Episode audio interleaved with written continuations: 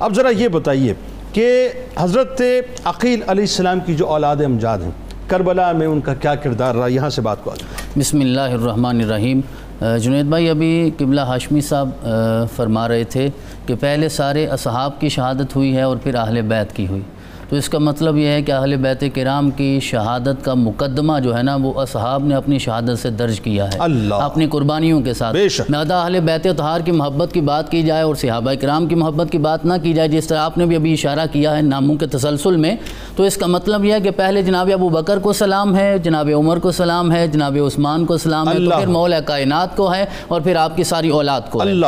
یہ ninety two news کا یہ پورا انتظام اور انسرام صرف اس لیے ہے کہ امت کو پتہ چلے کہ اہل بیت اطہار کے ساتھ محبت ہی اصل انسان کی نجات کی ضمانت ہے کوئی دوسری رائے۔ کیونکہ مستدرک حاکم کی روایت ہے کہ میرے آقا نے ارشاد فرمایا ولو ان رجلا صافانا بین المقام والرکن اگر کوئی انسان ایسا ہو کہ ساری زندگی وہ رکن یمانی اور مقام ابراہیم کے درمیان کھڑا ہو کہ نماز بھی پڑھتا رہے فصلہ وسامہ وقامہ روزے بھی رکھتا رہے سارے اعمال بھی ادا کرتا رہے لیکن اللہ کو اس حال میں ملے کہ وہ ہوا مبغض لأہل بیت محمد داخل النار۔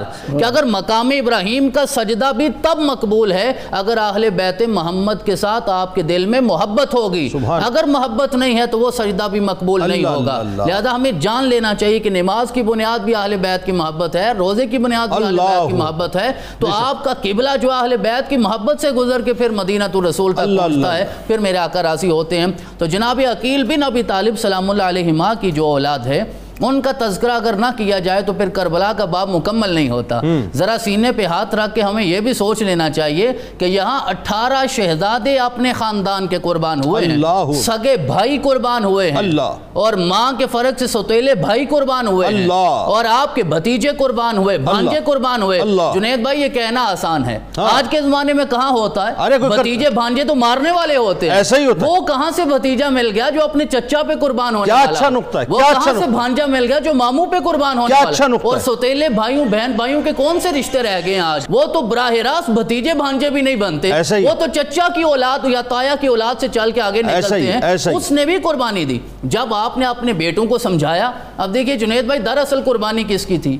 یزید کے ساتھ لڑائی کس کی تھی؟ وہ تو حضرت امام حسین کی تھی۔ بچوں کی تو کوئی لڑائی نہیں تھی۔ ٹھیک۔ بہنوں کی تو کوئی لڑائی نہیں تھی۔ اور حضرت امام حسین ہر دفعہ یہ کہتے کہ بیٹا مجھے جانے دو میدان جنگ میں میں قربان ہو جاؤں گا نا تو تم سارے سارا۔ جھگڑا مجھ سے ہے نا؟ جھگڑا مجھ سے ہے۔ ہاں۔ اور جب میں چلا گیا تو جہاد ختم ہو جائے گا ہاں۔ جنگ ختم ہو جائے گی۔ لیکن سب نے یہ کہا۔ اکیلے اب میں یہ جملہ عرض کرنا چاہتا ہوں۔ آپ نے اپنے بھائیوں کو بٹھایا اپنے بھتیجوں کو بٹھایا اپنے بیٹوں کو بٹھایا بھانجوں کو بٹھایا اور حضرت عقیل کے اولاد کو بٹھا کے آپ نے یہ کہا کہ سارے چلے جاؤ۔ اب سب نے بیک زبان جواب کیا دیا۔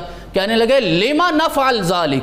ہم ایسا کیوں کریں؟ اگر ہم آج پلٹ جائیں گے تو تاریخ ہمیں معاف نہیں کرے گی۔ لے نب کیا بعدک کیا ہم آپ کے بعد زندہ رہنا چاہتے ہیں؟ ولا اران اللہ ذالک ابدا ہمیں وہ صبح کا سورج نصیب نہ ہو جب ہم اپنے امام کے چہرے کی زیارت نہ کر سکیں۔ یہ سب کا جواب تھا اور تاریخ کے سینے پہ محفوظ ہو گیا۔ پھر آپ نے بطور خاص حضرت عقیل کی اولاد کی طرف رخ انور کیا اور آپ نے کہا اے عقیل کی اولاد حسبکم من القتل بمسلم ہاں۔ مسلم جو قتل ہو گئے ان کی۔ شہادت ہوگی وہ۔ تمہارے لیے کافی ہے۔ اب تم تو پلٹ جاؤ نا میرے بیٹے بھتیجے نہیں جانا چاہتے تو ان میں سے ابھی کوئی شہید نہیں ہوا تمہاری طرف سے مسلم کی نمائندگی ہوگی ان کے شہزادے شہید ہو گئے اب تم رخصت ہو جاؤ ان کا جواب یہ تھا کہ ہمارے شیخ ہم کیوں واپس جائیں ہم اس لیے واپس چلے جائیں اور زمانے کو جا کے جواب کیا دیں گے؟ ما نقول للناس۔ لوگ جب ہمیں پوچھیں گے کیوں کربلا سے واپس آئے ہو؟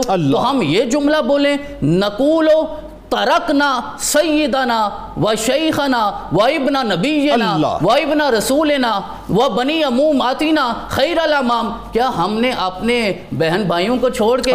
امام حسین علیہ السلام کو چھوڑ کے یہاں سے واپس آ گئے؟ کہا یہ نہیں ہو سکتا ہم یہاں آپ کے ساتھ رہیں گے۔ جان بھی قربان مال بھی قربان اپنا خاندان بھی قربان۔ اور آپ کے بعد ہم زندہ رہنا ہی نہیں چاہتے۔ زندگی آپ کے قدموں میں ہے اس کے بعد ہمیں نہیں چاہیے۔